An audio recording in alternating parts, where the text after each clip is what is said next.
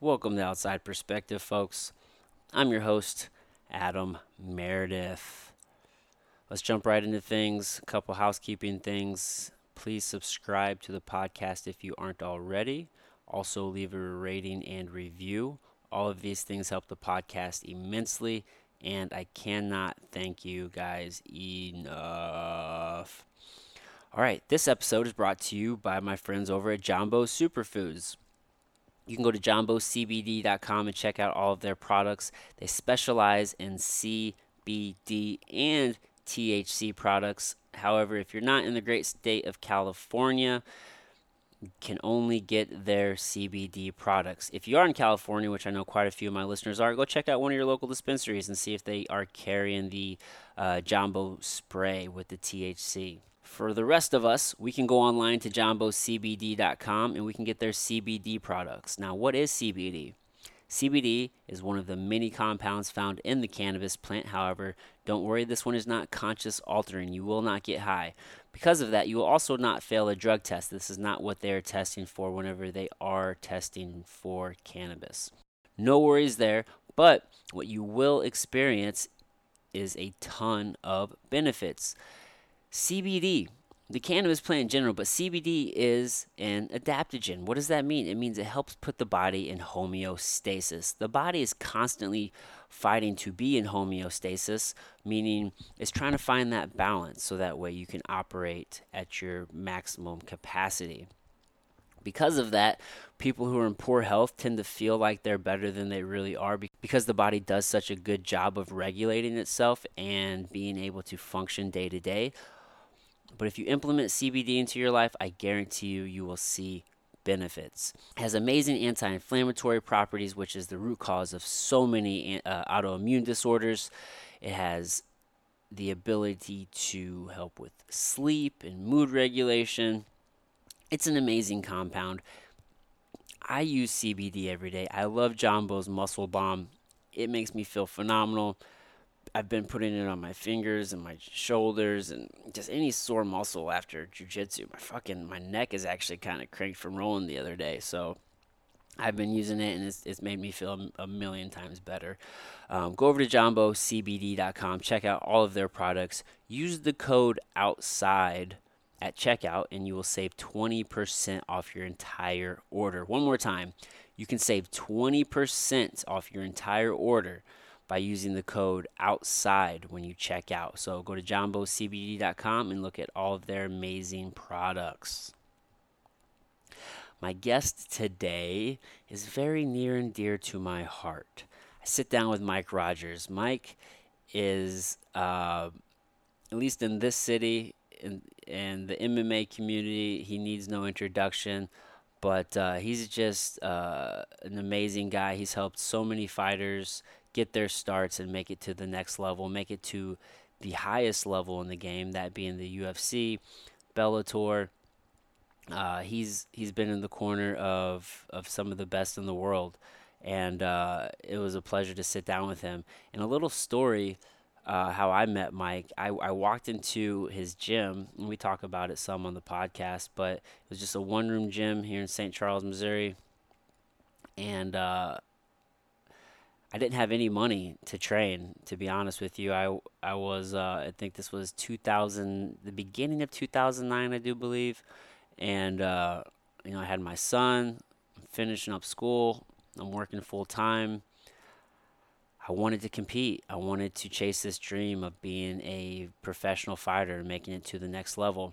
At this point, I had already had, I believe, three amateur fights, and I had my fourth one scheduled. I think I had my fourth amateur fight, like my very first week or two at the gym. So I was still on my own for that one. So my first four fights, I was an independent fighter. I had no coaching, no training uh, at a gym. It was just me working my ass off uh, in the, you know, just lifting weights and, and being in the best shape that I possibly could. And I went and, uh, yeah, and I competed my first four amateur fights. I went 4 and 0. And then I stepped into St. Charles MMA. And that's when I realized how much I did not know, which I knew I, I knew I didn't know shit because that's why I needed to go train at a gym.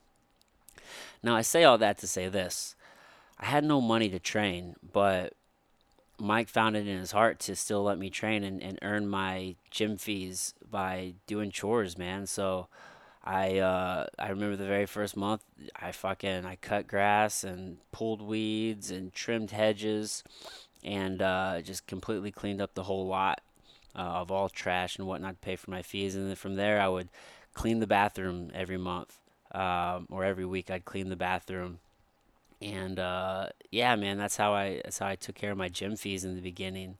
So I, I definitely am very appreciative for the opportunity to learn and to grow and to be at the gym and train um, with so many savages. And uh, yeah, man, I feel like that's probably a a similar story that a lot of people may have. I mean, Mike has helped countless people make it. He's let people live in the gym. I can remember waking up early, and uh, before I had to go to class, he would uh, open the gym up for me so I could get backgrounds in. And I can remember us all piling in his, and we talk about this on the podcast too, but us all piling in his his old. Uh, his old Cadillac and, and driving everywhere and, and we were like we- I mean we were a real family then. It was not not to say that you know the gym isn't the family now, but it was way different then. It was much smaller. Uh, we had fewer fighters. Everybody was amateur, so that created some sort of camaraderie. And uh, yeah, man, it was good times. So I really enjoyed just sitting down with Mike and shooting the shit and uh, learning more about his story. So I think you guys are going to enjoy it as well. Um, here we go, guys. Mike Rogers.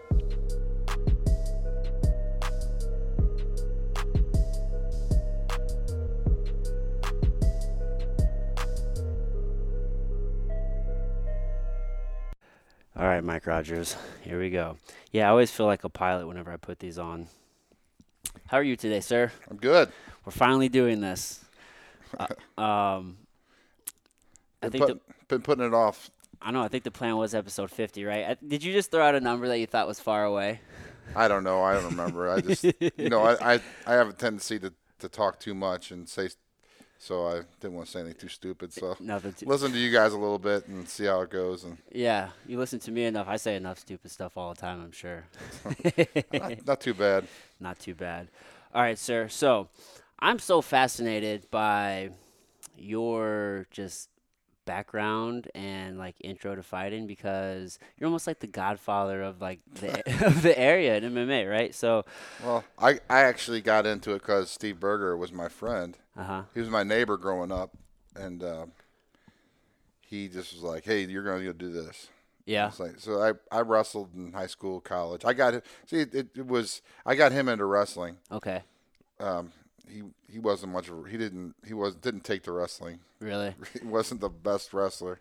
He wasn't a great athlete. So That's it's just a he's a great fighter. He's a he's well he's a tough guy, Super but tough. but he's he wasn't a good athlete. Yeah.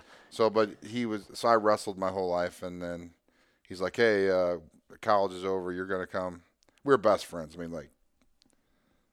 We were just Since you that were was it. little That kids. was my buddy. You're We from were South together. City, St. Louis, or South, County? South County, South County, St. Louis. Where'd you Where'd you wrestle at in high school? Oakville. Oakville. Yeah. Yeah, yeah. They still have a pretty good I wrestling was program out no, there. they're terrible. Are they? They're so bad. They've been terrible for a long time. But at the time I was there, I was lucky. I had I coached. Uh, my coach is Rocky Streb, and he is he is uh, he was one of the best coaches. Now Yeah. he's a AD at, at CBC. So Okay. and they won the last two state titles. Yeah, they have a so- sick team. He's he's unbelievable coach. So I've- Okay. I learned a lot from him. He was. In fact, I would say that everything that we do at SCMA, like not everything, but when you put together when I put together practices in my, my head or if I you know it's basically from things that the way he did it Yeah. not the way my college coaches did it or not the way that any of my other co- any my little league whatever this it was basically off from him He was Right. definitely Yeah. High school coaches can have such a, a big impact. I remember my high school wrestling coach and like I still hear his head, like his voice in my Yeah. head all the time.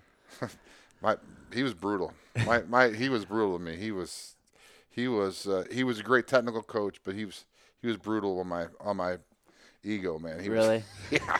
There's some video of him. I gotta put it up online someday. It's just like you suck. I don't know because he had a vi- he had something like this headphones like, you know, in the '90s, early '90s, 90 in time 89 90 he Uh-huh. th- he would have somebody videotape and it was connected to the to the giant camcorder up in the stands and he'd be telling you what you were doing wrong Yeah. and what you were doing right During But- practice or matches? matches okay. and basically the whole time it was what you were doing wrong pretty much So it was you sucked Zero- Rogers I can't believe you're doing you suck I can't believe and then all of a sudden I'd pin the guy and ah that was good but he was but he had he definitely had I mean he definitely knew what he was his critique was right Yeah. you know, he wasn't just saying, he wasn't just putting, he wasn't just saying it to say it. He he knew what he was talking about. He still Right. does, I'm sure. He's He just like focused on like the the bad necessary not necessarily like the good stuff. you're slow. You're s- you know just you walk like a gra- it's just all kinds of. That's funny. I I talk to myself like that all the time. Like Adam, you gotta do more. You're slacking. You're slacking. You're not doing enough.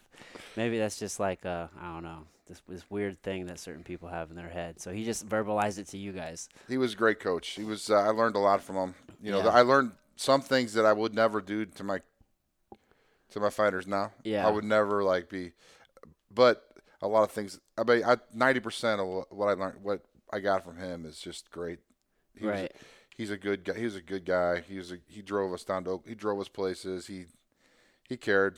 Yeah. We I had great coaches. I had great coaches all through. I had great high school little league coach, guy named Dwight Dickinson. His son is a wrestling coach at Kirkwood now. Then in high school, I had a great coach. In college, I had uh, Larry Kristoff and Booker Bedford. Larry Kristoff was like a 20-time national wrestling champion, shit. four-time Olympian. He made Dan Gable carry his bags.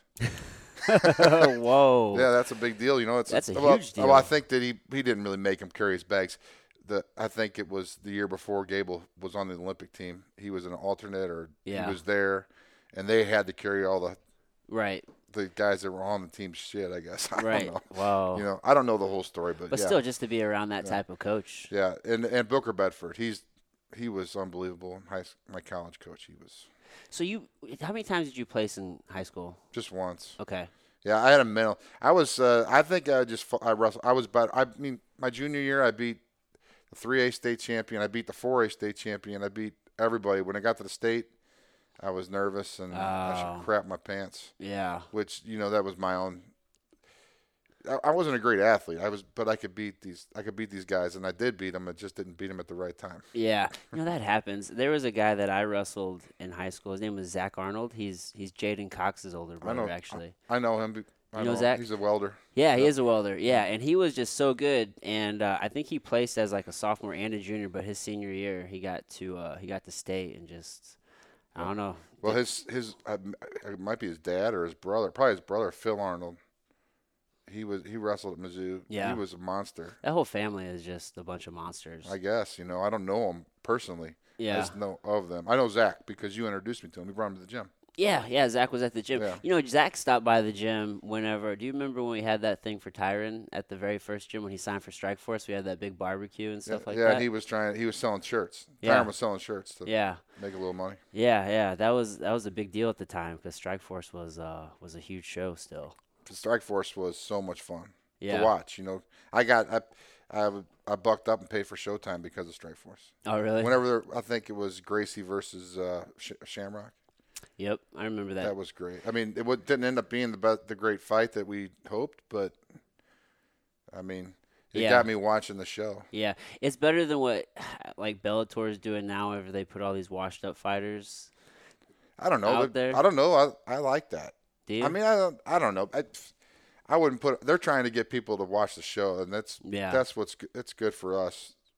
You know, they they're they try to make it a show. yeah, You know, yeah, they have a, boxing in one side or kickboxing on one side, MMA on the other side. They do a lot of. They try to make it fun. they do That's try what to they make try it to do. fun. They, They- bring in names that people know. Yeah, they they try to make it fun, and they sign people that they think are going to be future. They're going to be good before they're good. Yeah, They do some of that. And That's pretty cool how they'll build up a fighter. I'll yeah, I'll never talk shit on, on Bellator. I like all my Bellator. people live for work for Bellator. They love That's true. Bellator. I I think- would, even if I ha- I don't have anything bad to say about them, but if I did, I wouldn't say it. That's fair. I think they're great.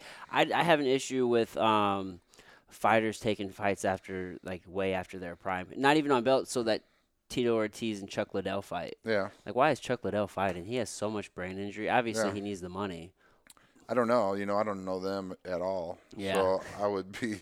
I have no idea. I didn't. I stopped in 2004 before I made any money. So I don't know.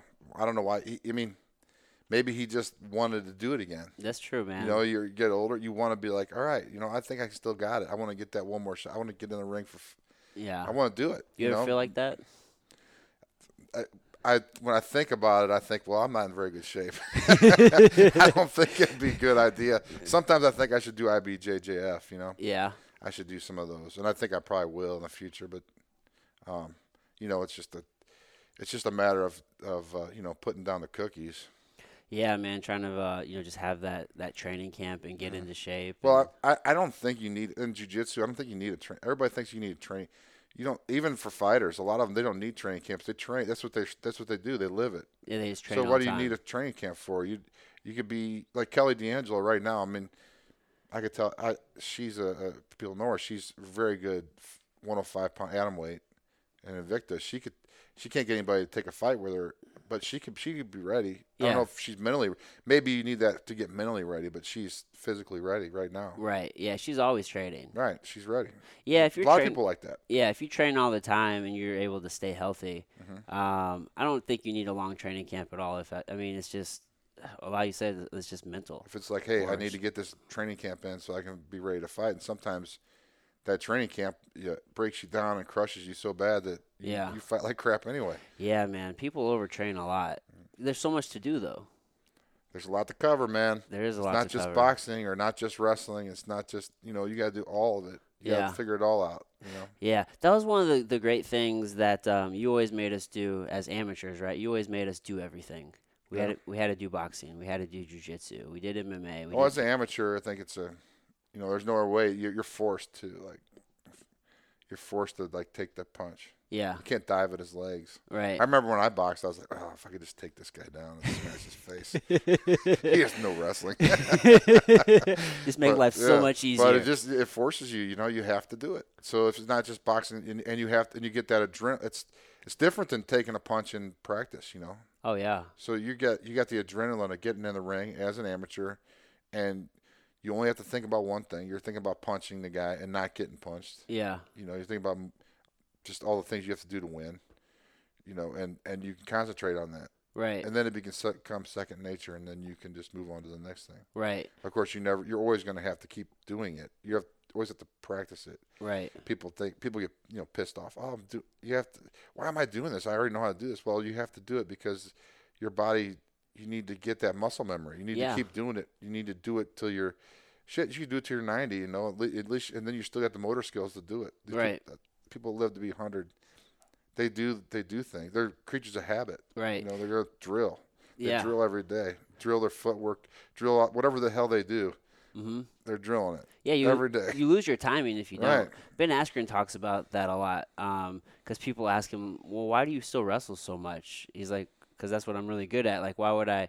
Why would I take away from my wrestling to focus on some of these other things more?" Right. It doesn't mean you can't focus on those other things, but Right. why get work if you're really if you're that much better at somebody you- at something, you should probably you know use it. Yeah. Still keep that sharp for sure. You know, like Damian Maya, he should have someone someone in his camp decided to tell him he was a kickboxer and he is a good kickboxer. But maybe the best jiu-jitsu player in the UFC, Yeah. you know, uh, why why not take the guy down and submit him? Right. You Yeah. know, there's thousands and thousands of fans that want to see that, mm-hmm. you know. And it works. Right. Yeah. That's what uh, Kron Gracie just did. Yeah. Well, that's why you know he's way behind the ball on striking, right? Yeah. So why is he gonna he's gonna become a striker in the UFC? No. No, He's not. Oh, He's gonna be what his family's been for you know what the great gift he, that their family gave to us, you know, jiu-jitsu. He's gonna he's gonna carry that flag into the cage. Right. Did you see that little? Um, there was a video that they put up. It was his fight, um, and then right below it was like an old Gracie uh, instructional video, and it was exactly the same thing. It was like Oh, I that. didn't see that. It was like a little kick at the leg, and Right. then dude sh- went for a punch. He ducked it, went to that body lock, took him down. It was verbatim the exact same thing. they like got this something to super prove. old video. they have something to prove. You Yeah. know that they're the, they're still the best martial arts. Yeah. You know that Brazilian jiu-jitsu. They're right. Brazilian jiu-jitsu is the best. You can't. I don't care what anybody says. You know, being a wrestler my whole life, all this sort of thing. You know, when you hear somebody say, "Oh, wrestling's the most important for MMA. Okay, maybe, maybe for five, three fives, maybe wrestling, so that you can decide whether you're standing up or on the ground. But if you can only know one thing, it's jujitsu, and you can be proven over and over and over in the '90s. Yeah. You know, if you only knew kung fu, you were getting pummeled. Yeah. You know, if you only knew wrestling, you were getting submitted. Right. You know, because you're equal on the feet. Right. You know, you're the, if you know nothing on the feet, and the jiu-jitsu guy knows nothing on the feet, the wrestler's going to tackle you down, hmm and then you're going to submit him. Right. If you can only know one thing, and and and if and let's say you know a bunch of stuff, you know, you know how to strike, you know, but you're losing. What's the most important thing? To survive. Uh, what do you mean? I mean, if Oh, you're, if just you're, as- let's say uh, it doesn't matter where you're at. If you're in an MMA fight or if you're on the street, what's the most important thing? To survive. oh yeah, yeah. Oh. Well, you don't survive. You're not going to survive giving your back up no, if you don't know the guard. If you're not going to survive, if you're, you know, just laying there while the guy's mounted over the top of you, punching your face. yeah, yeah. I mean, I mean, e- essentially all fights, especially in this, like if you're just out in the streets, they all end up on the ground. Yeah, I mean, it's it's less than it used to be, I think, because Yeah. people have learned how to wrestle and do striking. But at the very, at, but at the thing is, if you can only know one, Yeah, if you that we don't, we're lucky we don't have to only know one. that's true. We can we can know everything. But if you did have to know one, if you only could train one thing, it would be Brazilian Jiu-Jitsu. Yeah, one hundred percent. I think is is one of the most important skills, especially for like young girls growing up. Yeah, just just learn how to protect yourself. I mean, my daughter, uh, she's decide she's you know not going to do this. You know, she's not going to do wrestling. She's not going to do jiu-jitsu, but she's going to. Yeah, she's She's, go- going to. my wife's on board. My wife's on board with it. She's like, "No, you're going to do it." You yeah, know, and that's a gift. Like I got, you can give your kids gifts, but I don't have a bunch of money to give my kids gifts with. I don't have. I can give my kids a gift of jiu-jitsu that they can give to their kids. They can. yeah. It's a. It's That's a. it's priceless. almost yeah. That's priceless. I mean, Absolutely. that's something that nobody can ever take away from Right. them, and that's something that could save their life. and you're going to accept this gift, whether you like it or not. Yeah, yes, you will. Yeah, man. I think it's been uh, two years now that uh, AJ and Addison have been doing jujitsu, and um, I know they haven't liked it the whole way. More AJ has more so than Addison, but uh, just They'll be happy when they're f- 20. one hundred percent. They'll be happy. Yeah, one hundred percent. So when did you start boxing? Because you started wrestling in kids club, right? I As a think young I was age. like 26. okay. I started jujitsu when I was 24, so I graduated college, Where'd you go to school? SIUE, Okay. and uh, after nationals, after season ended, I went to. Uh, so that's when Steve Berger was like, "Hey, you need to," you know. He looked up in the yellow pages because we went because he was a huge fight fan. He would always be like, uh, "You know, let's watch this Chuck Norris movie. Let's go, let's watch Rambo." You know, he was like, that was him. You know, He and I was all so about I it. just kind of followed behind him. Like, okay, I'm cool with that. I mean, I'm I'm not as an- as interested as you, but Yeah. you know, I'm not not interested. Let's watch it. You know, Yeah. but uh, yeah, uh, I think he- he's like, and we were hanging out every day, you know. So he's like, all right, I started this jujitsu club. I mean, at this jujitsu club was Vagi's, Okay. and uh, So know? Burger found Vagi. Burger found Vagi, Okay. and uh, he drug me over there. And uh, I remember I went in there and I was like, okay, I'm a pretty good wrestler, you know. And I did, I, I, I went in there humble. I didn't come in there like I'm gonna kick somebody's butt. Or anything. I just Yeah. went in, and uh, I remember getting submitted by Rodrigo. Like I would, I was nobody else submit me, you know, but Rodrigo submit me like I don't know.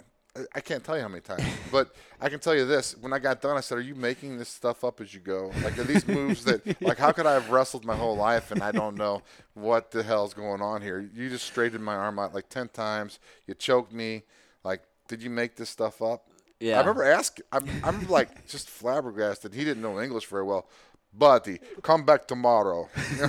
he, he's not answer any questions from me. Oh my goodness. Yeah. Where was he at? Where was his gym at at this time? He was in. He was in in Baldwin in St. Louis, uh, off of Manchester and 141, basically. Okay. Because I thought maybe. did- So did he have like an actual gym? I th- I thought maybe I heard stories that um, it was in his basement. No, I think before I met him, he was in. I think he was working with Jay D'Amato. Okay.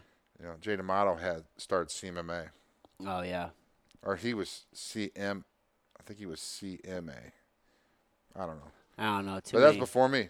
Oh, You know, okay. that was before me, which would have been like a year before me. okay, you okay, know, yeah, because he 'cause- moved here in '96, so I started in '97.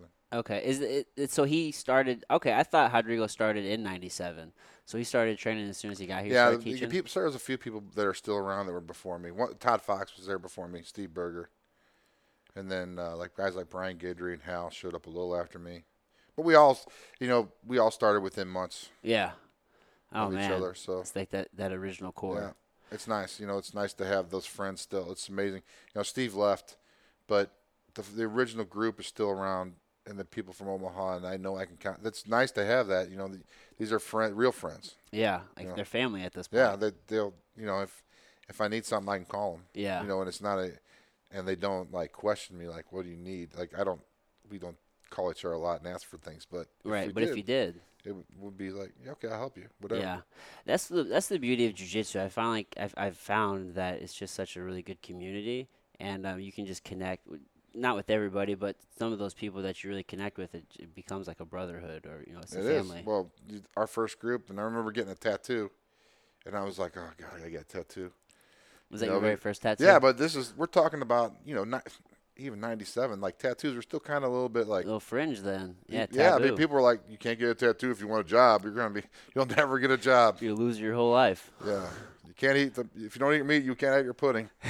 Th- I don't know. Uh, this, yeah. So I remember getting that tattoo, and we all went together. It was uh, Steve Berger, Todd Fox, Brian Guidry, Hal Odrigo, and I think uh, some of the guys in Omaha maybe Yeah. got it right after us. Whose idea was that? I think Todd Fox. Okay, I don't remember for sure. you remember? I got mine. It was on the inside of the arm, and I got mine up a little high so you couldn't see it with the shirt on. what That's a so puss I fun- was. That's so funny. And then now, I mean, it's just like Now we whatever. got guys with tattoos on their face. yeah, at the gym, you know? yeah. It doesn't make any di- I mean, tattoos are kind of mainstream. and Yeah, it's a different world that we live in. So when you were boxing, you boxed at uh, at North County. mhm, For Jim Howe, Yeah, uh, I had I know we did. Uh, what was it? I think we did weigh-ins there one year for uh, the Golden Gloves, they Golden do. Gloves. He's the head of Golden Gloves. So Okay, It's every year there. But he Yeah. wasn't the head when I was when you when were, I was fighting in Golden Gloves. yeah, So now, yeah. that so thing's what a he was- dungeon, man. It's gone. It's done. Is it not It's there over. anymore? Yeah. Mm. So yeah, it was. There was. I posted the video of it when it was closed, and I went there and took a video of it and posted. it. Oh yeah, Yeah. Now he's at Saint. He's he's up there. He's like I don't know how old he is. He's gotten up there a little bit, and he's he's doing a couple. He can't drive at night. He says so. He just goes a couple days to Saint Charles, and then Frank uh, has another gym. They're at a community center. okay. So Yeah, that place when we walked in there, it reminded me of uh, the old Rocky movie. I can't remember if it was uh, three, maybe it was three, where uh, where Apollo trained Rocky. Was that three? yeah, we're at, in in Los Angeles, I think. Yeah, I it think was so. it was like that. You know, it's not that big though. It was smaller. Yeah, Yeah, it was it was crazy back then because you know I never had anybody train me for a fight. I never once had a coach for a fight. I never had. It was just like you go, like I would go to, I'd go. I would get. I was a school teacher, uh huh, so I would get off work. If I coached high school wrestling or football, then I would drive to the boxing gym, and then I'd spar, and then I'd go to jiu-jitsu, or I'd go to when I coached at Merrimack College with Mercatani. I go there, and then I drive to jiu-jitsu. But nobody put it together. It was like high school wrestling style. Hey, uh, you know, boxing, no kicks, or high school wrestling or jiu-jitsu straight with no with a gi on. yeah, You know, everything was there was no. I never had a coach. I Oh. mean, I had coaches. I never had an MMA coach. right, Even Rodrigo was just like, "Yeah, you do jujitsu yeah, here." I'm not, he doesn't have like a jujitsu uh, MMA program. yeah. MMA was So- barely even a thing then. Yeah, and so well, there there was like Militich. They had all everywhere else I fought. They just trained MMA, but Oh, they were really? it wasn't like an MMA. People had MMA gyms. Right, They trained at the well, Militich did. He was way ahead of he everybody. was way ahead of his time. and then uh, the Lions Den had something. Yeah, I remember that Milicic camp. That was like the big deal for the longest time. I mean, they had Robbie Lawler, and obviously Pat Milicic was still training a little bit. Yeah, I don't think that they can. Well, they had Pat Militich. He was the Yeah. UFC champion. He would have been champion for longer if he didn't have a student that was going to be champion. yeah. He would have been. Cha- he lost to It tends- Carlos Newton. I was there. He lost to Carlos Newton. He was kicking Carlos Newton's. From what I remember, I haven't watched it since. then, Kicking his ass just the whole time, and then got submitted. Shoulda Jiu-jitsu, had- baby. Yeah, should have jujitsu. That's right. That's what I thought. You Shoulda know, had like it. Sampo, you know, he was he was losing. He was f- fighting Alexis Vila, who was you know uh, Olympic champion and Yeah. a world champion, and Prime to go to the UFC at the time. yeah, and and he was lo- he was losing. He won one round. It's five rounds. The fifth round, like a minute left, he chokes him. Yeah. I mean, you Dude. can't beat. I mean, jujitsu is like people sleep on their jujitsu, but I Yeah. don't know, that's not really the conversation. Now, is it? And it's true though. I mean, I think about it. I was uh, I was in a fight with uh, I can't think of his name, Manny something or other, and it was second round, and I was on bottom, and I was losing that round, and I, my eye was swollen shut, and I hit him with an armbar. Yeah, Yeah. So, dude, saves lives, wins fights. yeah, So you were um, in college. Were you an all, you were an all American in college, right? yeah. My senior year, And then you uh, you went on to uh, to coach. So you coached at Merrimack, but you also coached at McClure, McClure. North or McClure. just McClure, M- McClure rather. regular McClure, Yeah. famous people from McClure, like um, Michael McDonald from uh, Doobie Brothers. I don't know who that is. You you would know his voice Okay. if you heard it. I have to look, I have to look you have to them look up. him up. Yeah, I have to look and, them up. And then uh, then uh, yeah, so Tyron was there. So, Yeah, uh, yeah. So you've been coaching f- for a really long time. yeah. What, what drove you to coaching?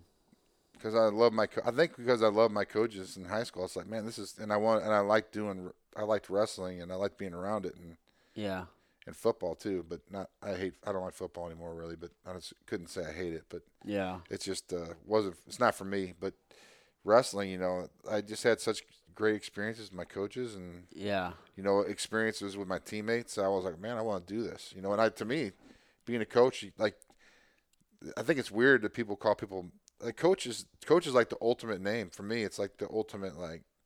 You say someone you're his- someone says you're his coach, and that's a big deal. yeah, yeah. me. It takes a lot of trust to Yeah. to to like build that relationship, and it feels really good to help somebody else like accomplish their goals. Right. And you've done that time and time again. Trying. Yeah, man. So, what were the uh, what were the early days of MMA like in the city? St. Louis. Oh, I mean, we should you should get Steve on this, and I could talk about it with him. But like, we started off a guy named Brian Madden started it, pretty much in St. Louis, and there was Jermaine and Jermaine Andre, Yeah. and like Scott Ventimiglia, and uh, Joe something or another. I can't CJ Fernandez over, and then there was us at Voggies, and he would, and he just would just call us like, "Hey, you guys should fight," so we could do these shows, you know? And I'm like, Yeah. oh, okay, we'll do a f we'll do the fight, Yeah, you know. And he was the one that really started it, MMA in St. Louis. A guy named Brian Brian Madden, okay. and then uh, Did he have He- sh- where do you have shows at? in Illinois, in Missouri, they didn't allow it. Oh, really? It wasn't allowed. In Illinois, you couldn't punch in the face. You could only punch. You can punch in the face standing up, but not on the ground. It was weird. Huh? But then I I fought in Minnesota. There was zero rules, like no fighting, no no rules at all. Knees to the face, on the ground, Pride you know, style. elbows. It was pride style, and so the it, would- you didn't know if you, uh, we didn't know anything. We didn't know what we were doing. Like we're gonna get in the ring and fight. but We don't know what we're doing. You know, throw punches or take the guy down, and It's like know. we're here. we're here to fight, but we don't know what we're doing. we don't know what this other person has. There was no internet either. It wasn't like you could- yeah. you could uh, you know find out about these shows up in certain places and, and go to them. And It Right. was uh, all by you know f- telephone. yeah, just somebody just called Rodrigo up and was like, "Hey, you guys want to come up?" and Nobody fight?" called Rodrigo up. They just called us. Oh, they just Rodrigo's, called you you, know, he's directly? never been like he's a in- he's a, a gr- incredible. He's a great guy. He's never been like a manager type guy or Yeah. like a, you know that's not his thing. You know, Okay. He's not. You know he's he's a, he's who he is. yeah, he just you he know. runs his business. He runs. He, He has runs a, he's business. coach. He takes care of us. You know, he doesn't. Yeah. But he's not. He's not a not MMA the guy. fight You man, know? yeah. He's just a jujitsu. He's a jujitsu guy. Absolutely. So, how did they find out about you guys then? Like, Bri- uh, Brian found out. I don't know. Uh, that's like I said. We should probably talk to Steve oh, okay. like Steve. Steve would know. I, I don't remember. Steve introduced me to these people mostly. okay. You yeah. know, I was. I'm always. I'm never the. He's way more He outgoing, was talking just- to people and stuff, and he'd be like, "Hey, Mike, we're going over here. You're gonna fight in this show." Yeah. you know, all right, let's fight. he signed you up for a lot of stuff, didn't he? Sign me up for fights on the streets. Sign me up for fights at the, in the, all, all kinds of stuff. You know, you're gonna do this. Oh, we're gonna, you know, yeah. Yeah. I have to sit down with Steve. He's uh, I mean, he's had a hell of a journey for sure. yeah. Well, he's had- he hasn't had an easy life, man. he's had a hard life. Yeah, yeah, full of fights. Well, not just that. It's just people don't know. Like he's had a, you know, it wasn't easy for him growing up. I mean, he's he has had, uh, you know, my, he he come out good, but like he had a hard life growing up. Uh, If Yeah. he wants to talk about that, he can talk to you about it. But Right. but uh, yeah, he's he didn't have it the easiest. I had a much easier childhood than he did. Mm. We were neighbors. That's yeah, that's interesting, right? I mean, how two households can be completely different. he had good parents. That's not, but it's just uh, his mom was in a car accident, and uh, she was quadriplegic, and basically in fourth grade when I met him, and then whenever, uh, basically he had to take care of her, his till he was like a few years ago when she passed away. Oh. Like he was, Just had to grow up really. he was fast. a nurse Oh, really? as a ten year, as a 15, 12 year old, Yeah. eleven year old. He was a nurse Yeah. he was you know he would do he did all that stuff his dad his dad took care of her he took care of her he Yeah. was in, i mean you know That's can you go out no i have to my, my my dad has to go to work i have to be the nurse Yeah. i mean that that that encompasses everything of being a nurse as a quadriplegic you know someone can't do anything Right. she can move one arm Yeah. you know That's that means prob- you have to she can't walk you have to do everything that is just think about it you have to do everything Right. not easy No, not at all. That's probably why he made such a um like a good coach and uh, like friend as far as just like taking care of people. i don't know man No? i don't know what the deal i don't know about that i just know that Huh. i know his life wasn't easy Yeah. you know, and so Now you um did you fight Dan Severin? Or Oh, no, were I- you supposed I was to supposed to fight him, and then back then they people did works, Yeah. you know, people that do works, and and I I fought uh, Travis Fulton, and I I knocked Travis Fulton out, and then um the next show was was a uh, guy named Randy Greenman did shows. He's another interesting guy. He he was murdered by a biker gang. Oh shit. Yeah, and they anyway. So he I think I think he, I remember this he story. funded the, he fu- I think he funded a lot of his fights through sales of of uh, illegal stuff, drugs. narcotics and whatnot. mhm. Yeah. and so but anyway he had he had set this fight up 'cause he paid he would pay well at the weigh-ins Dan Severn sees sees Travis and Travis is like no he asked if that was a work he figured it was a work and uh, Travis like no it wasn't a work and the next day he didn't show up Really. not that he was scared to fight me I just think he probably wasn't ready to fight Yeah, like a real fight. When you say work, like it was, I um, mean, it was like uh, you- like a p- WWE oh, okay, yeah, like, back like then. WWF. it was staged. It was all staged. Yeah, man, that's a shame. So, if I recall right, did they want you to fight Dan, and uh, they wanted it to be staged, and you said no? No, No. no, they didn't, no, no. Randy didn't do that. I, I don't know where they did that stuff. Oh, at. okay. I don't know. Maybe different. s- They, I don't know of any per, personally know of any staged fights. I know they did them. Okay. Okay. Yeah, I thought, and that's why I wanted to ask you about it, because I thought maybe I had heard that um, Dan Severn wanted you to take a fall, and like you said no. and So No. that's why the fight didn't happen. No, no, no. I don't know. Oh, Okay. Okay. Yeah, man. So you were on the scene in the early days. So you stopped fighting in 2004, you said? Mhm. Man, yeah, that's not too far after. I mean, I think I walked into the gym in 2009, Probably eight, nine. eight or nine, one of the two, the end of eight, we beginning of started nine. in seven, so Yeah, somewhere around there. So yeah, that wasn't, you weren't too far removed from your, your career at that point. yeah, probably not. So, so, so what made you want to start a gym, right? Because, so you, at that point, you were done coaching as far as at schools and right? And you s- Yeah, I don't remember why I did Mm. that. I, I, I just I guess I I wanted to be a coach and I wanted to work for myself and I have no idea, man. Yeah, you're this like- is like uh, probably uh, maybe wasn't the best idea to ever. It was it, it's right now it is a great idea. I'm 12 happy years I did later. it, but it's it was rough. It has not been easy. I don't Right. know why I decided to do it. And I decided to be a jiu-jitsu coach. I was like, it's going to be a Brazilian jiu-jitsu gym. And then we all know Rodrigo's not a Brazilian MMA gym, so all of his fighters, all everybody that wanted to be a fighter from his gyms, just came directly to our gym. right.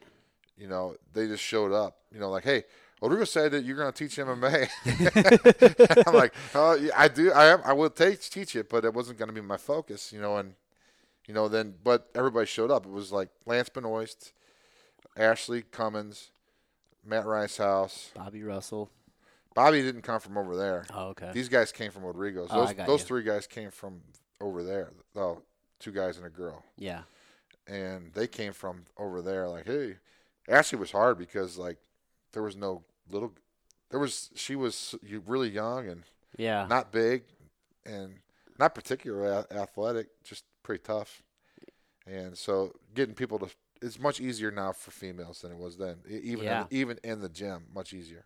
Oh yeah, I bet. I mean, the sport's grown so much, Yep. and um, even if there aren't like a lot of other uh, women in the like in the gym, there's usually some smaller guys that they could train with. Yeah, But back then, I mean, there weren't a ton of people probably walking into the gym at, at first. not our gym. yeah, I mean, I remember that gym. I remember the first time I walked in there, I was nervous myself Yeah, um, because I was still, I don't know, I think it's still my my last year at Lindenwood, and Sampo was up there training, and um, I think uh, at that time, I guess you were probably getting quite a few people walking in from Lindenwood, um, or a few are anyway. fi- are people from Sampo and out? The only people that really from there that have stuck in stuck is oh you- yeah, you Sampo and Alp. They're, they're the ones that, that have done yeah, the probably. rest of them. Like well, Jason Moreno, he was really good, but he didn't, you know, he wouldn't take it too seriously. And, right. I remember Johnny? I well, can't- Johnny Rodriguez, Yeah. and he, you know, he, like same thing. He didn't. It wasn't. He moved it back to California. Right, right.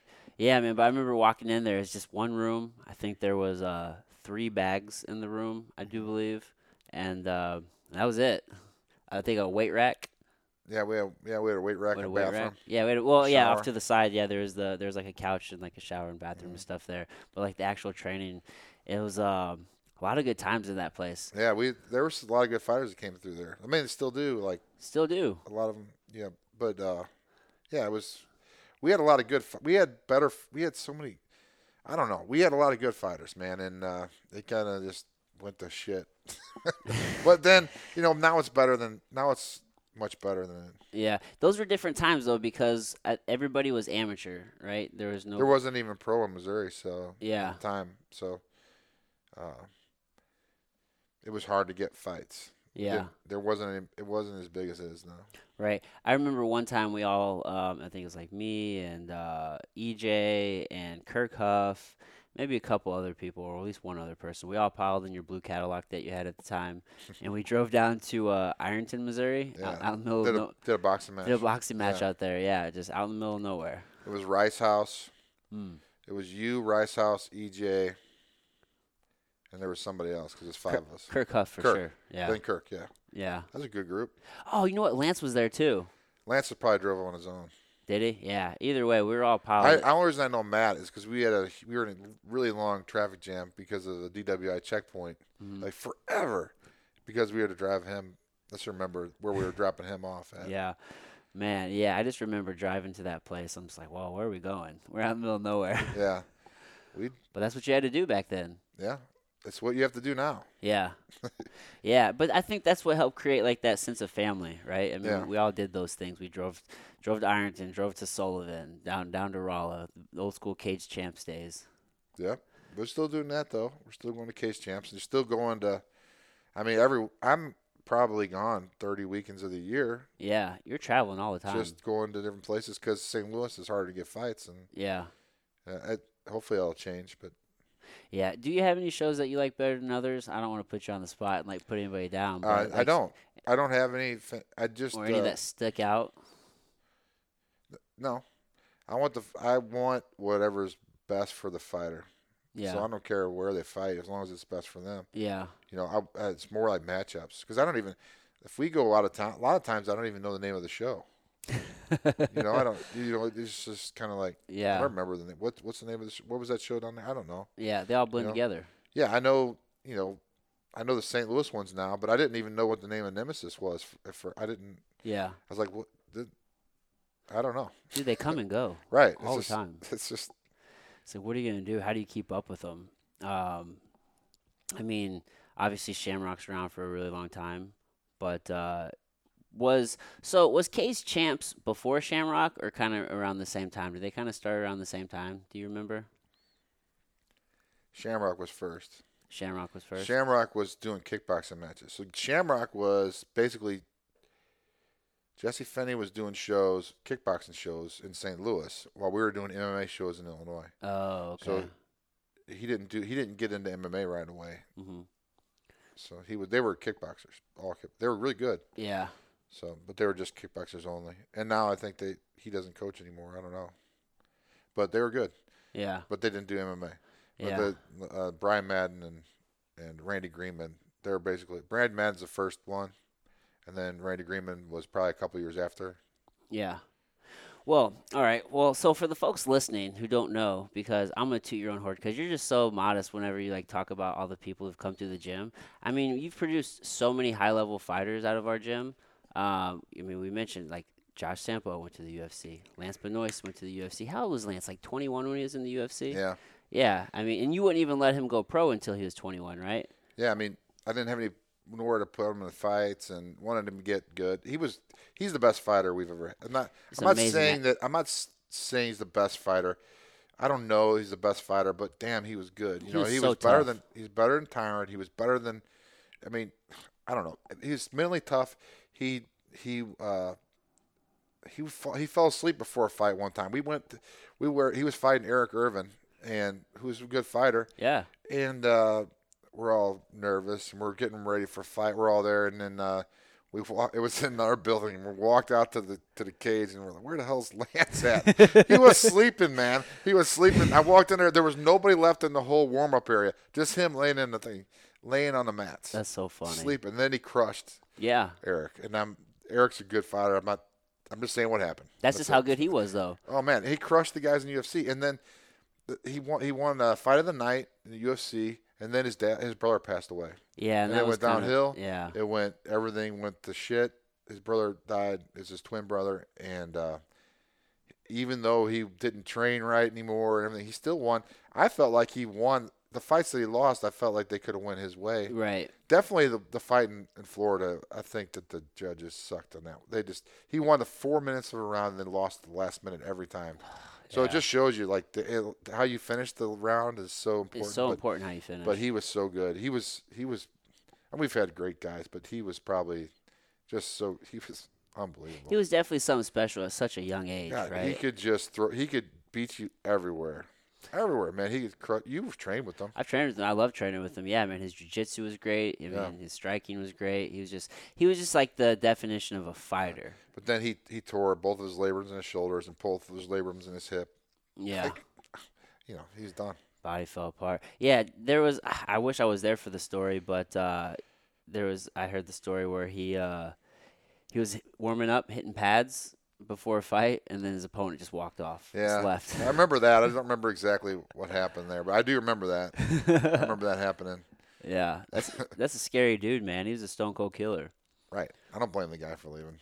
Yeah, I mean, he probably would have got. his Nowadays, at block that knocked time, off. I was probably like, "Damn, man, I need to get this kid a fight so he could build his record up." But Yeah. at the time, I I don't remember if I, I don't remember if the guy was good or if it was pro or amateur. I remember that happened. Yeah, yeah. Well, I know. Uh, also, another time it was I think before a pro fight, he got split. Right, he got a cut over his face. Yeah, I wasn't Hit even by a there. door. I wasn't there for that because I was at another show. Yeah, He was at it was at Finney's Card, and the they were in Lumiere, and he was standing by the door, and the and uh, one of the officials opened the door and it hit him in the head and it cut his head. yeah. So he had to get. But he, f- He still fought. yeah, he Still won. Yeah. yeah, he was good, man. Yeah, man. Some guys would Everybody, use that. uh, yeah, those guys. Uh, the first group was really good. This group we got now is just as good. They're just hopefully we and there's more opportunity for them. So yeah, hopefully, uh, yeah, hopefully- man. We got we got a good group now for sure. Um, but man, that group back then was just so good. I mean, E EJ EJ Brooks. I mean, he's Yeah. still fighting, obviously, but uh, during that time, that's whenever he really went on that terror in Bellator. Well, yeah. Well, now he's on a tear. Yeah, he's even. Yeah, Now yeah, he's way better than he was back then. yeah. He's really good now. He's he's really opened his game up, and uh, now he's on a tear. I Yeah. think he'll he's he's getting a little older, so he's got to make this time work. But you know, and and he's he's coaching high school wrestling, so he, three or four months pretty much go to nothing Yeah, because you just you're all- coaching. Yeah. But he's he's gotten really he's still good. Yeah, yeah. And we've mentioned Tyron a few times, but I want to talk about it because I think it's important for people to know that he started at our gym. and he won't give that credit out there. Yeah, it, it pisses Todd Fox off. Yeah. Todd hates him. It, it does piss people off because especially when you go on and like I don't have anything against Tyron. I think I mean I like Tyron, um, but I feel like credit should be given where it's Well, due. he's he's a, a businessman, so he's he's the kid that I I mean, of course, I coached him in high school, right? yeah you coached him so in high school. the kid that I knew in high school, and it just uh, I don't know, it just uh, it was a it, uh, to me it's a sad situation, but it's just it is what it is now. I don't Yeah, really have, a, you know, he, he I, yeah, yeah, but he, I I mean I remember I can remember uh, whenever I walked into the gym I remember training with Tyron at that time a little bit Right. and he was splitting time between our gym and American Top yeah. Team. Well, I I made him whole pads for you that day. Yeah. you, you always you used to throw punches kind of like in a wrestler stance. I said, man, go over there and help Adam out. I remember he fixed you and like like that. That was the last time you. and You may not remember. That was the last time you punched like in a wrestling stance. he's he's smart. He's super smart. He's but really that's the- good. you know, he he came to me after col- after college and he was like, "Hey, I want to be a fighter, so show me the way." And I'm like, "Okay." He came into the gym with the purple belt, and I was like, "And but he didn't even know how to do an armbar." So I was like, first of all, you put the white belt on, yeah, you know, put a white belt on and learn how to do jiu-jitsu." So he had done that, and he had he went back and he was with us for four or five years. Mhm. Um, made him fight amateur and yeah, um, Fought- did make him do boxing, then went pro. I think he was eight and zero when he left, but he left as a. I call. Uh, I had a friend named Derek. I still have a friend named Derek. He's still a great friend of mine. But Derek uh, is a personal trainer, and he's in like a, an elite area personal training place called the Edge Fitness. yeah, right around the corner Fit- from I'm here. sorry, Fitness. Fitness Edge. Yeah, I think they're It's a right big- around the corner. Yeah, they're right here. Yeah. Well, I, I, I called him and said, "Look, I got this kid. He doesn't have any money. Um, he graduated college, but you know he could get a job, but he just doesn't have any money. Can you? What do you think about training him? You know, and then when he makes, because I think he can be the champion. Uh, you know, then he starts paying you. He's like, "Yeah, I want to do it," because you know he was an athlete too. He trained jujitsu with us, and Yeah. and so he started doing that. And in this place, all the rich people in St. Louis are there, like the elites, Yeah. you know. So he met a he met a group, a sandstone group. I think they own this apartment complex because Oh, I really? saw a truck when I came in here. He met this one of the sandstone brothers, and they're like, "Hey, you know, you should uh, open your own gym up. I'll fund it." You know, so he got this funding for this gym from this guy, and he came to me and he says, "Look, I want you to close St. Charles MMA, and you could be my head coach at my gym instead." No. And I'm like, ah, that's all right. I'll pass on that, you know. And I was really, I, I, I'll say pass on it. I was, I was, I probably said it in different words. Different words. Yeah.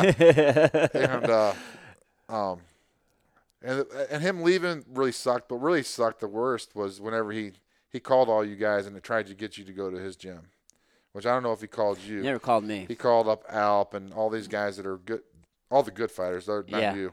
but, uh, yeah, he called. and he was trying to get them to go to his gym and, and Yeah. leave, and only Labasco was the only one that left. But Yeah. you know, maybe at the time you were in Ca- you were in Texas, I think I probably was in Texas when that happened. so because he would have called you, guaranteed. He called everybody up and tried to get him to leave, and I'm like, man, after all this, I've driven him to all these shows. I tried to get him to ultimate. I tried to get him on the Ultimate Fighter. yeah. Got him signed up with Strike Force. You know, pretty much got him to a point where he knew jiu-jitsu. Yeah. Mm-hmm. I'm the first person to help pass from him. Nobody ever taught. I held pass from him so much. yeah. And then he's like, ah, uh, they got this rich guy going to buy me a gym. Uh, you want to come over here and close yours down? No, I Oh. don't want to do that. And then, uh, you know, to call everybody up and say, hey, you know, I, you should leave Mike because I can get you on Strike Force. I can get, I know all these people. I can get you all these fights, you know, and try and get everybody out. I thought that was just, uh, you know, and and nowadays I don't expect him to say anything because he never has. You know, he didn't even hardly. He never has given any kind Yeah. of credit. You know, Man, I worked remem- with him more than anybody I that I've remember. ever worked with. Yeah, dude. I remember one time at the at the original gym. I came in. I don't remember what day of the week it was, but um, it was literally it was just me, Tyron, and Lance, and we were just sparring in there. Had a rough day, huh? I did have a rough day. Dude, I did have a rough day. Was I there? You weren't there. It was Huh? just it was just us Yeah. three, and Yeah. it, it might have been like a Friday or something. I don't know what was going on, but I showed up and it was them two in there. I'm like, sweet, and yeah, I did have a rough day, man. They uh they put it on me. It was a good time. though. That's how you get better. Well, he, he did uh, after he won the title, the UFC. He he sent me a text like the next morning, and it just said thanks. There's nothing else, nothing like hey man, what's up? Just a big, just a thank you, thanks. That Really? Was it. Yeah, and then uh, then he called me up and he took me to lunch, and that was it. I haven't seen him since. really? Yeah, man. Hopefully, there's like no animosity there um, after the time. But I just, I just wish that um, like when he went on Joe Rogan, like he, he wouldn't say stuff like I, I had no coach. Yeah, that's just just Like- like, like- he had no. He's like, that's what gets me. Like you had a coach for sure. he had coach for a long time, Yeah. buddy. You, you you drained your coach. I mean, there's plenty of video of you in his, in every corner, Yeah, right? In all of his corners. I mean, how many times have you been in the UFC corner? I don't know. I Oh, didn't do you coach mean- him in UFC though, just strike force. Yeah. So, but you're there for all through Strike Force days. I and was then- there for I was there during his high school, and then I was I remember taking him to a show. I, I take take him to watch I think me fight at Pops. Oh, really? Okay, at Pops. You know what Pops is, Yeah, right? over on the east The, side. the bar that never closes. Yeah. Like he was 16, I took him to Pops. you know, I told his mom, she's like, "You can go. Don't pro- don't worry about. it. I trust you, Mike." You know. And Yeah. So I took I dro- I picked him up and I drove him over there. I'm like, "You could do this, man. You can do this, and you can be the champion someday." Yeah. And uh, so I took him over to Pops. It, it was funny because uh, there was a there was a lot of big name guys over on that show at Pops that night. I Yeah. can't remember. I can't remember the guy's name that was there that I was so surprised from Maryland. The guy that that has Alliance uh, Jiu Jitsu. Oh, Lloyd Irvin. Okay. Lloyd Irvin, not Alliance Jiu Jitsu, but he's in anyway. Lloyd Irvin was there for that one. I remember in, get- meeting Lloyd Irvin there. I have to look him up. I'm not very good with names. Oh, that's okay. he's a he's a big time jiu jitsu guy. Okay, okay. Yeah, When we were at Worlds um, last year, Tracy had to point out all the big time jujitsu people to me. Right. I don't know who they are either. He's like, anymore. that's Cyborg, and that's such and such, and that's. I'm just like, oh shit, these people. Are, let me get some pictures. I don't know who you are, but let me get a picture. I, I don't know. why- I know who Lloyd Irvin is because he's been in the news a lot and he's had a lot of he's got a lot of students and Yeah. he's a really self promoter. Okay, okay. Um, Very nice to me whenever I see him. He's nice. speak, I just had this thought. Speaking of old guys, um, Dean Lister. Did you fight Dean Lister? No, Okay. No, I, I, me and Steve went to we went to San Diego one time, and I, I don't know. Everybody, people talk. Steve Berger tells people this, you know, and so I was like, uh, we went. We it was uh, um, Fabio Santos gym, Okay. and I got to, I got to roll with him, and I got to roll with Jacko Willick Oh, Jocko Willink. and and that and and then me and Steve. got- Well, that's it. Me, me, Steve, and those two. Oh We wow, got to roll. that must have been a good time. It was cool. I, I- it was. Uh, I think that I would have enjoyed it more now. You know, at the time it was just two guys. I didn't Just know. two guys. Yeah, I didn't know. Uh, Dean Dean Lister, I knew who he was because I saw him at the Hicks and Gracie tournament. Right. So and he crushed everybody there. Yeah. Jocko wasn't anybody at that time though, as far as He his- was a Navy SEAL. He was a Navy so So I was SEAL. like, man, this guy's a Navy SEAL. He's you know I gotta have. I Yeah. mean, he's cool. You know, what I mean. Oh, yeah. You're for a Navy SEAL, man. I think still you're cool. badass. Oh, I do too. Yeah, but he just so- wasn't so well known like he is now, right? I mean, he has, Right, he has wasn't. books and podcasts, and everybody knows who he is now. But then, He was uh, very. He was because back. I mean, back then, if you went to somebody's gym and to roll, it wasn't like now. It was more of like your gym storming if you're doing that. Back then, it wasn't as open as it is now. oh really? And that's kind of like how we kind of still are. I don't know. yeah. So but- th- that old school gang mentality. Yeah, but the thing, but Rodrigo was a ri- our instructor. Rodrigo Vaggi was an instructor at the Gracie original Gracie Mai Tai gym, where Fabio Santos was also, and they were both under Hickson Mm-hmm. at the time. So it was they were very cordial to us and super Yeah. nice, and that they were still they're really good, nice people. Right. Yeah, man. I would love to go out there and uh, get beat up by some of those guys. Yeah, you do fine. It's just- yeah, I'm sure I yeah. would. Yeah, Um, yeah, Rodrigo's been here for a really long time. I want to sit down with him um, because that's just so interesting to think about, you know, like the origins. Because, I mean, Hickson only has so many black belts, and we have one of them right here in St. Louis. yeah, yeah. I Rodrigo trained with Hickson until he's a brown belt. Oh, really? So he was actually a instru- Rodrigo was actually one of the instructors at the academy. So, um, the, gr- the original Gracie Muay Thai Academy, and then Hickson moved to United States, and Rodrigo was still in Brazil, and he got his black belt with some really good, like Salo from Oh. Euler. Okay. But they're all together, uh, you know. Right. What who you gave? who gave who what. I don't know. Right. Yeah, but I know I know that he that Hickson was in Los Angeles Right. When did you get your black belt? in 2009. 2009. Okay. So a couple years after you had started the gym. Yeah. Okay.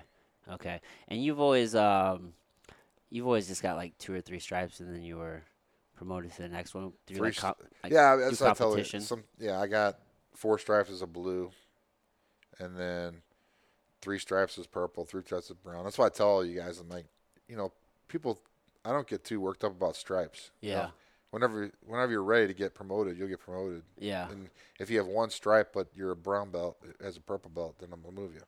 Now was that um was that also kind of uh have we always been like a competition school cuz like Pedigo for example like they're a very heavy competition school. I say we're probably a little bit less than them at St. Charles and MMA. But um I don't know, man. that's I, how- they're, everybody's we're a little harder than most places to get belts. That's the way it is, you know. But Brian, I would think Brian Guidry, God, he's Mm-hmm. he's hard to get belts. I don't know if he has any brown belts. He started his gym before me. I don't I can't think of any brown belts over at Yeah, at Guidry's. so you know he's really hard. Um, I think that I'm fair, but I'm hard, but I'm fair about. I'm getting ready to give our first black belt in like three days, I'm so excited for so that. I can say it, but he doesn't know. So Yeah, well, he won't. This will be out And then- afterwards anyway. I think that there's going to be a lot more coming faster. Yeah, for black because we have so many brown belts that are ready to go Kinda be on the moved cusp up, and there. there's we have purple belts that are moved to brown.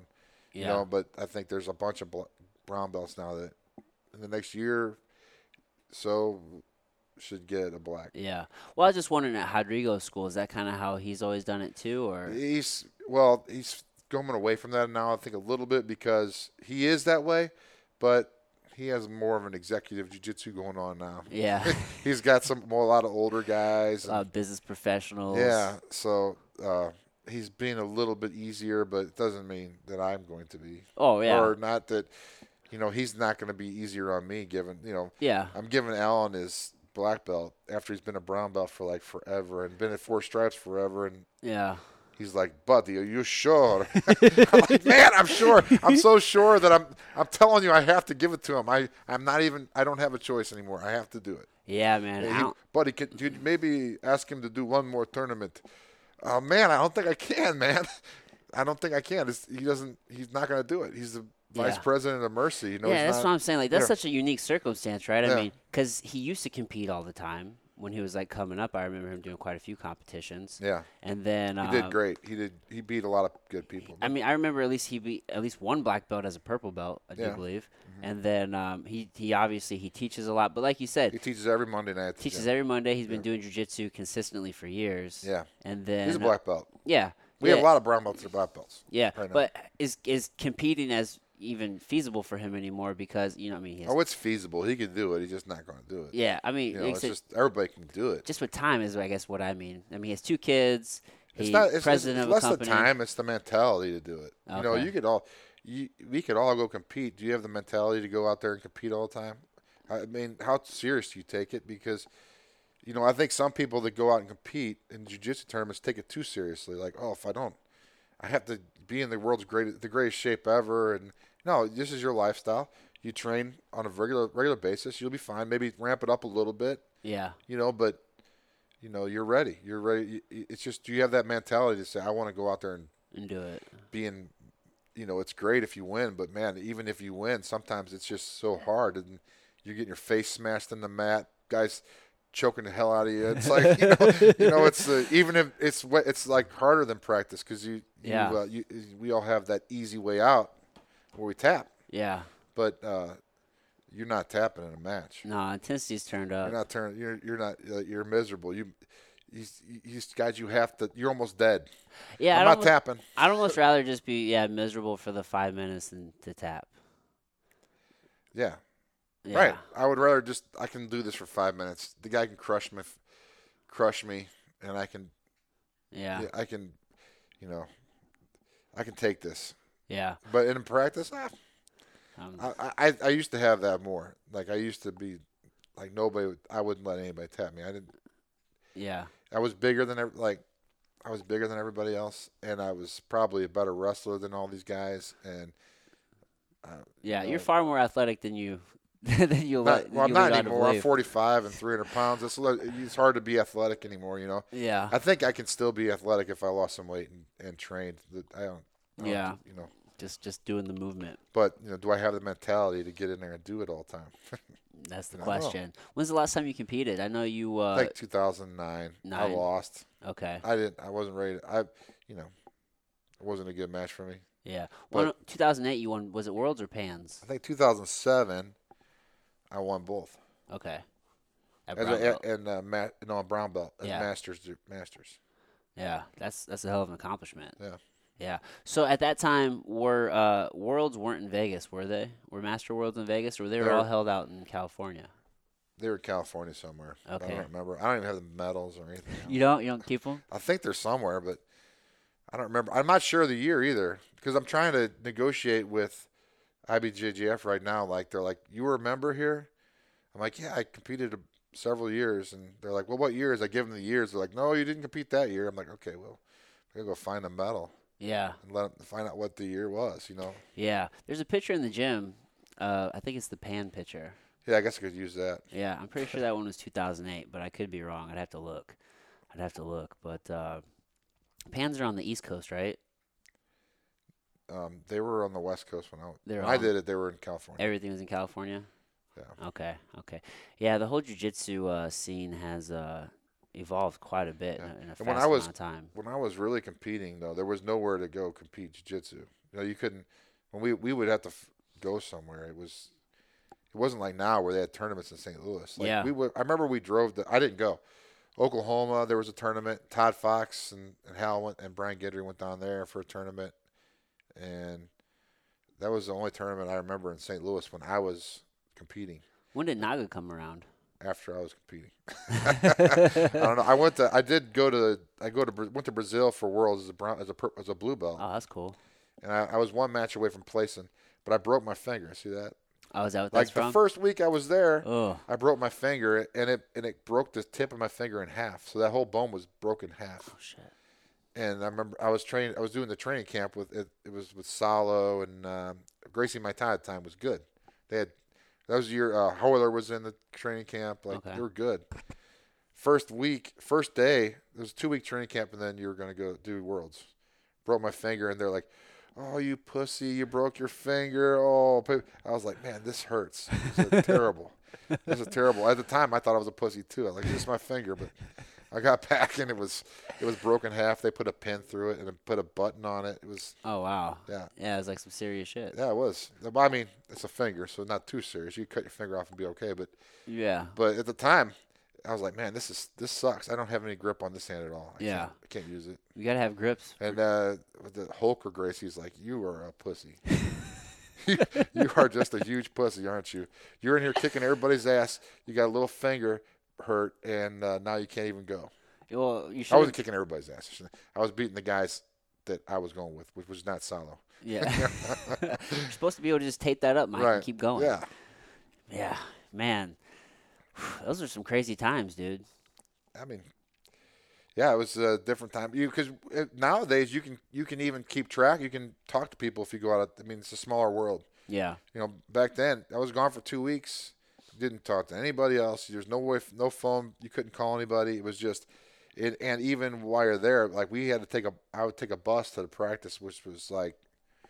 10 or 20 stops. it took a couple hours to get to the bu- I don't remember really. Yeah. You know, it took a while. So we Everything ride was the bus slower. with everybody else. It's just, all right, what time's practice? Five. Okay, so we were in an apartment. Me and it was me and uh, I think I don't remember me and uh, Ed Shobe from Omaha. He was a black belt now. I know, Ed. Yeah. It was me and Ed. And all right, it starts at five. We leave the house at two. We'll get take, get on the it's a bus in Brazil. We don't know the language. You know, I got I got gun pulled on me twice in Brazil. What?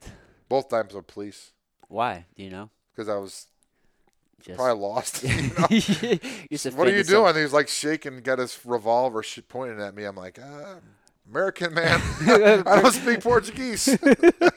you know, Oh man. So what would you guys do all day, in, like in between training? I don't remember, man. Nothing. Nothing. I don't remember.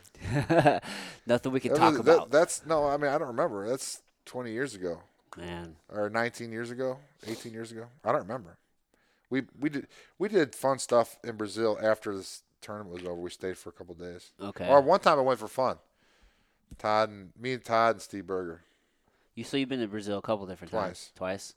Man, that's definitely on the bucket list. Like I have to go down there and check it out Yeah, I think it'd be. I think you should do it. for sure, man. Um, I don't know if if the best time to go would be like uh, when they have like the big carnival when it's like a big madhouse we down were there. down there. They won world title uh, or World Cup. oh, that The must year they be- won the World Cup is one of yours. So if we look that up, we'll know when I was down there. Okay, 98, 97, 98 probably. that must have been a wild time. It was crazy, man. It was just the streets were full. Like after we watched the, we watched the soccer game at one of Odrigo's friends' house, and then the streets went crazy. There was people on, all over the streets. You Yeah. know, we were there for like we were out partying, and then all of a sudden. The police had enough, and they pull out their guns and they start shooting them in the air. Time to go home. yeah, you guys all got to leave. Bam, bam, bam, bam, bam. Everyone's like, just kind of look at them like, okay. Me, I was just like, Yeah, I've Let's been, go. I've been worried because those bullets have to come back down. Yeah, I gotta come back down. That's right. bam, bam, bam, bam. What the hell's going on here? Oh, Different man. world. Different world. Yeah. The internet's definitely changed things, right? Because like you said, you went down there and you were just completely cut off for two weeks. Right. Yeah, you can't even you can't live you can't operate in our world anymore without the internet. You can't operate like I love to turn off I'm a kind of a Facebook all time guy and I wanna not be. But if I'm off of Facebook I'm not connected to You missed so much. well, yeah, I'm not connected to anybody that tries to get a hold of me, in touch with me. you Yeah. know, because everybody uses Messenger too. Right. You know, especially people that don't know you.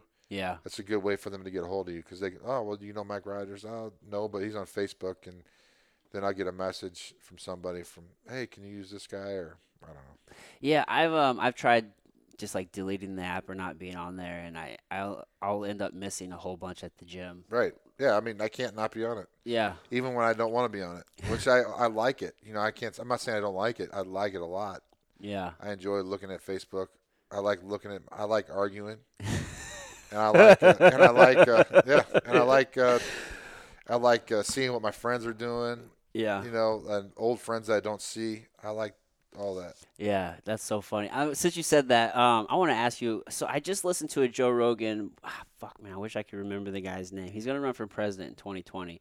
S- Uh, Danny Yang, something Yang. He's an he's an Asian fella, and uh, he's he's running on the platform of universal basic income, where he gives everybody where everybody gets a thousand dollars a month. Yeah, I don't know if it worked or not. I don't know if it'll work, but what do you think about it? Oh. I don't know. I I, like really the don't idea. know. I does it take away the incentive to work? Like maybe it would work. Something like that might work if you make somebody work. Like you get you get universal basic basic income. I don't know. Then are we going to socialism because that would ruin everything? Well, I his don't know. idea was everybody gets a thousand dollars between I think it was 18 and 64 years whether old, you work or don't, whether you work or not.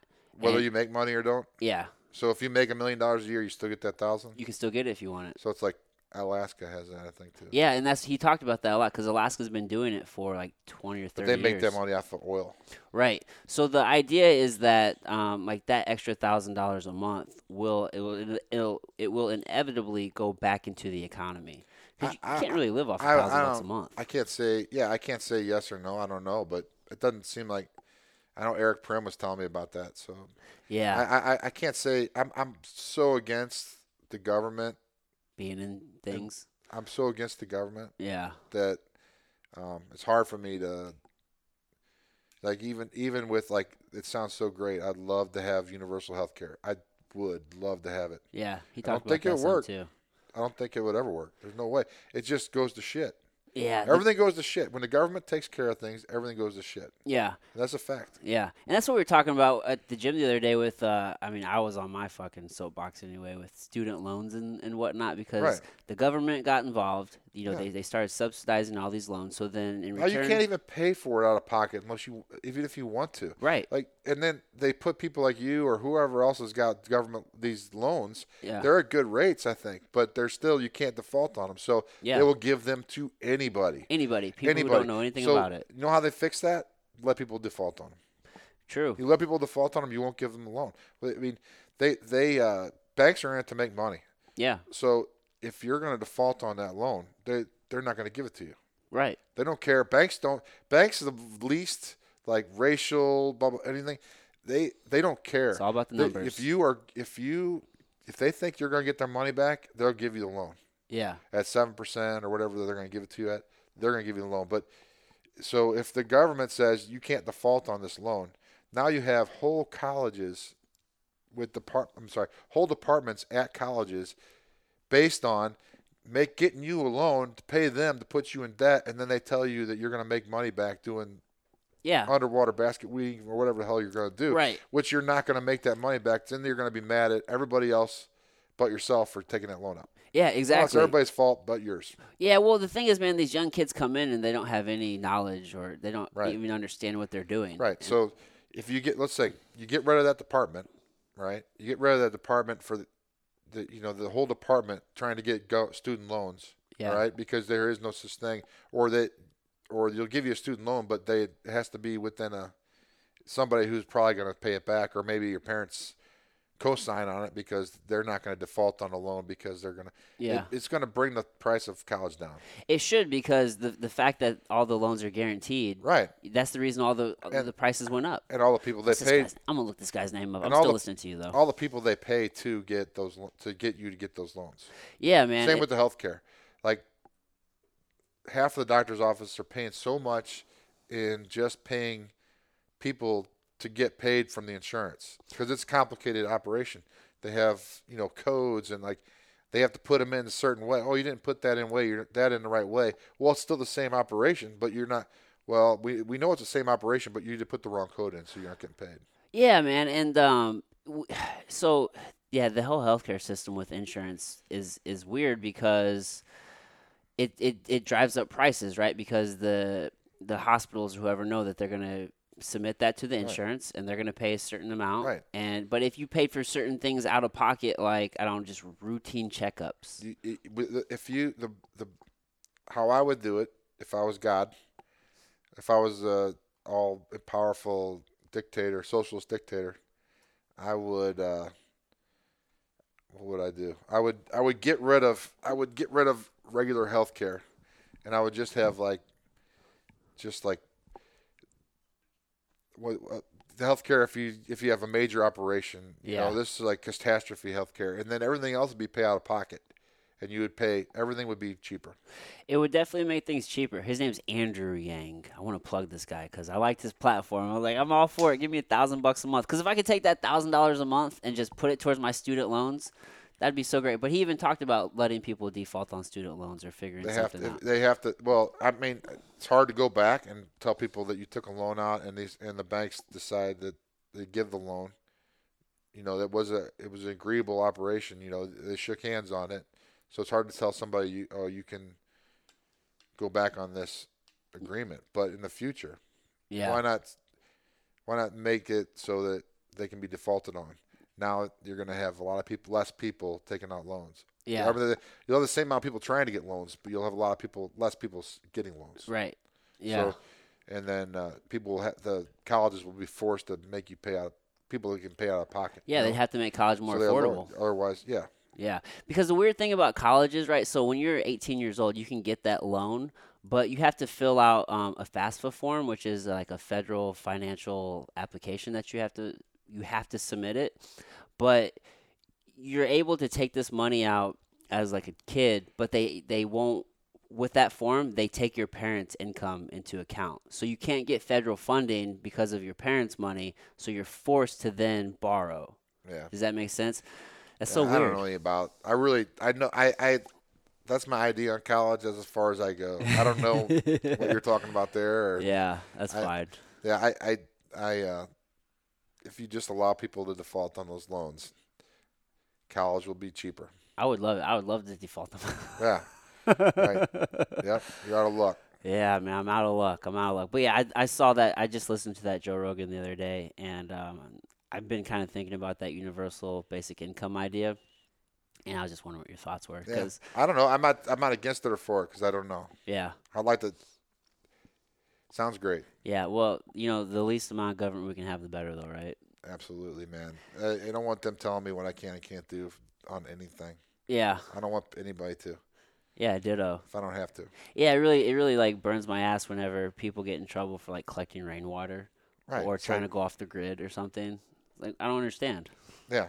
Makes no Uh, sense. I don't. You know, you have to pay the electric bill. You can't just have, um, you know, solar panels on your roof and just yeah. you have to pay the. You have to be hooked up to the electric and pay them. Right. Yeah, and when you do get solar panels, they they then have to come out and approve those. And Yeah. and then you're you're still waiting. It's just I'm. I'm not. I mean, I'm not. I know some regulations good. yeah. Regulations good for some things. Right. You know, and uh, the whole thing with the global, like the climate change, and stuff like that. Regulations. You know, I don't know. You, me, and you don't really know. We don't. We we can read what some scientists said. We Yeah. don't know. We don't know. But I do know one thing: the how the United States is cleaner than it used to be, and that's a good thing. You know, everything's cleaner. Like when I used to, when I was in grade school, driving to the city, you could see smog over the city. Yeah. Now you don't see that. That's a good thing, you know. There's nothing wrong with, the, but but there's a there's a limit to how much you know you're going to ruin the economy if you if you just you know this new green deal. Are you kidding me? You know, you c- it won't work. I don't know know? anything about it. I have to look it up. You- It's a nightmare. You don't want to know. I live under a rock, man. There's Yeah. only a few things that I know about. I mean, That's a that's a strange place to be under a rock when you're um, you know doing podcasts. I But know. That's why I'm You trying got to to learn be more. informed. I know. I'm trying. I'm trying. Yeah, Um, I, you know, it just you know that I don't know why people aren't. I understand some people think that the world's going to end in ten years or whatever, and so I'd be panicked too. But if it's going to end in ten years, it's going to end in ten years no matter what we do now. So you might as well just go ahead and get dirtier. But I don't believe it's going to get end in ten years. I just think I think that some regulations to keep things clean is is, is good, Yeah. but you can go overboard, you know, and and uh, you know the EPA th- they'll tell people they they'll tell farmers they can't you know pasteurize drink pasture, unpasteurized milk and sell it or I don't I don't know they just have the craziest ideas sometimes Yeah. you know but but uh, at the same time you know if uh, someone's putting some toxic stuff in the in the creeks you know then we gotta we gotta take care of that you know Right. and, uh, you know so there's a there's a line there's there's got to be a fine there's got to be a fine line like the government intrusion we need it Yeah. but only To a certain degree. yeah and if if we go to like the democrats now are socialists they're they can say that's a socialist party of the united states which to me is the same as communism no difference if we go down that path like we're all screwed Yeah. I- Everybody's future's done, and I guarantee you we'll have a dictator. There's never been a socialist government that didn't have a dictator, and who would ever, you know, it, let's say the first dictator is Bernie Sanders, you know, and he's a good man. Let's say he's a good man. I don't know if he is or not. Let's say he's a good man. Who's the next one going to be? He's not going to be a good man because people that that go for power like that, they're not good people. Or I could say good woman. He's not going to be a good, you know, binary, non-binary. you know, they're not going to be good, and it's not going to be good for your kids. It's not going to be good for my kids. The least, you know, George Washington. He's like, they could, they wanted to make him king. He's so smart. No, that's what we had in, in England. yeah. We need some. We need John Adams to be the next president. You know, you know. We need- Yeah. that's that's what we need, and then we need him to be able to fight it out with Thomas Jefferson for the one after that. Yeah. You know, and and uh, if we have a socialist, there's no different. eh, Nobody. Uh, democratic socialism, socialism, communism. That you might as well just you could just they're all this and fascism, all four of them the same exact thing. I don't know what the answer is, but I do know that I would like to see some sort of change. Like because I feel like we've just been doing the same thing like over and over. It's, it's this whole two party system. and- Okay, Mm, and but you want change, but like, is there a better place to live than right here, right now? I think no. America's great. It's the best country. That You can't look, look where the, look where people walk go to. Are Mexican are Americans going to Mexico or is Mexicans going to America? Are are uh, Kind of both. Some people do go to Mexico. buddy believe you can- yeah okay rich people That's true. rich people go there because they can go live there and uh, and Yeah. be uh, winter birds or Jesse whatever. some- Ventura moved down there. Right. You know, but you know, why, look where people go, and then you'll know what who's got the best system. Yeah. Where do people go? Where do people from the Middle East go? Where do they Where do they go? They're going to Europe. when you talk to people who've traveled a lot, yeah, I mean, um, America is definitely a good place to be, right? It's, not, it's uh, no, it's the best place to be. I don't care what you, you can. You could. Nobody can argue with me that it's not. It's it's the best place to be. No one, you're not going. You are not going other places to live unless you have money already, or not- or you don't go somewhere poor to go live somewhere else. Usually, Yeah. you go some people that are poor come here. Yeah, we definitely take things for granted, right? Because there are definitely certain parts of the world where you can't say what you want to say, I mean, right? you can't. Uh, look, uh, we're just, we're talking politics. I guess we talk politics, but uh, Trump, Trump, uh, people hate Trump. He's a homophobe. Blah blah blah. All this stuff. He's got a commission right now, trying to make it easier for homosexuals in other countries. Like there's a commission right now that he that is trying to make it so like you don't get murdered in Iran if you're gay. You know he has a, he has gay people on the commission that are run it, and I don't know the guy's name or anything, but you know all this all this stuff. He's a homophobe. It's a, he's a racist. It's all f- people trying. It's a left trying to keep power, and, and people want to be so. I don't. I don't. I really have no. I don't understand it. yeah, I don't understand it, and it. it, it but it's like. Uh, I think the left and the right, when you get to the extremes, they're almost the exact same. but how much right? How much? How many people are on the extreme and the right? There- What? What there do you? are What, plenty. what would you even consider on the extreme and right? What would you? What? What? What would the views of an extreme right person be? And it- um, I so I'm not gonna. I don't want to like speak on that what I don't know, but Well, if the word if- that well, comes to if- mind would if- be like Antifa, right? Would that be the No, that's extreme the right? left. Is that the left? I don't know. Yeah. Either way, there are extremes on both sides. right. There- there- and so uh, I would say an extreme on the right would be like KKK. sure, or uh, I don't know those groups. I don't know any. either way, the extremes on both sides are the exact same. They, But ju- they're there's just but, saying there- different but uh, things. at this point in time in this country, at this point in time, there's way more people on the extreme left. Like there's there's Antifa is on the extreme left. All right, they want socialism or whatever they want. They're way there's way more people. They're actually you know not in St. Louis so much, but I think like in Portland and I don't know. I They're, don't know. either. uh, uh, they're both dangerous. You're right, but I just don't know anybody. I don't know anybody in the KKK. I know you saw you. I heard your podcast before. You've They're you- definitely you- there was here. there was a guy that had like a KKK thing on his Yeah, like growing up in Potosi, there's right. a guy with a truck. And those are yeah with the S10 right. What yeah, you knew one guy. You saw one guy. You know I don't. I'm being white. I know one guy that I can think of that I know I think was in a.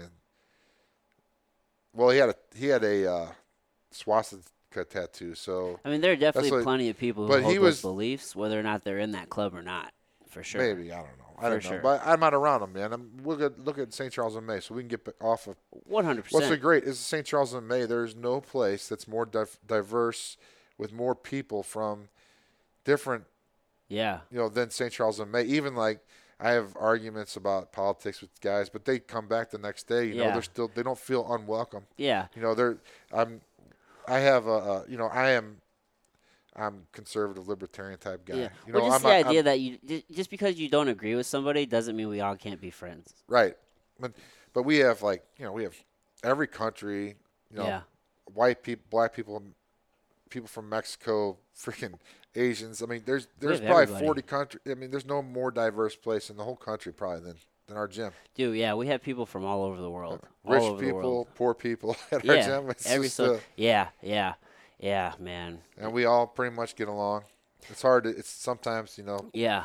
but sometimes it's hard but most most of the time everybody gets pretty pretty much gets along and Yeah, I think everybody. So like when we're like at the human level, like every everybody's good. It's w- going back to the government. The government themselves. It's like they they go do these debates. It's like the it's like blue versus red, and it's like really after that debate's over, they're all fucking in the backstage. right and they It's, should it's like wrestling. It's like it's- pro wrestling. it, you know what bugs me about is that they can't be like, okay, well, let's not talk about this, this, and this. We're gonna talk w- because we agree on it, but they can't agree on anything. Like, can we at least agree like on a few things? Yeah. because there's got to be something. Right. You know, there's some things that are Democrats like I'm for. I mean, I can't.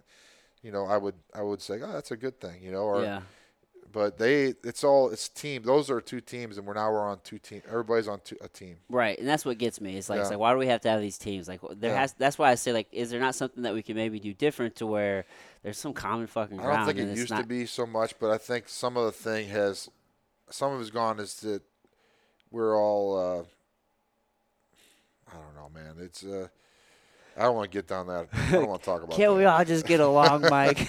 It does. It hurts me even. I, I get. I like. like, man, why can't they think like me?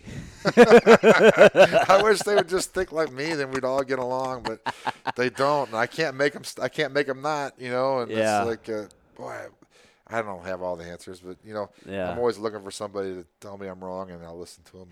It's nice to at least talk it out. But uh, well, Mike, we've been going for quite some time now, my friend. Yeah, we didn't even hit all the subjects we want to talk about. I don't know, man. There's so much we could keep talking about, but uh, let's wrap this up. Um, I'm gonna leave. I always do this. I always leave the floor to whoever I'm sitting with. If there's anything that you would like to uh, plug, tell people about the gym. Um, if you would like to give out your socials so people get a hold of you or anything like that. So if my family's listening, which they probably are, my wife, I love you guys, and my mom. That's it. I love my family and uh, the rest of you people at St. Charles and May. Love you guys too. And uh, you know, if if I was supposed to talk about you and I didn't, and I hurt your feelings, I don't, I hope I didn't hurt your There's, feelings. there's too many people over the years. There's too many people, and uh, so I'll do it for you then. Um, St. Charles MMA. We are at uh, is it 100 share? I don't know the. we're in a address. mar- we're in the state parking lot of Stadium 18 Cinema in St. Yeah, Charles. I'll put it in the notes, but you guys can come check us out. You can come train with us. You'll have a good If you time. if you want to come, you'll find it. yeah, we'll be there. Yep. All right, everybody. Till next time.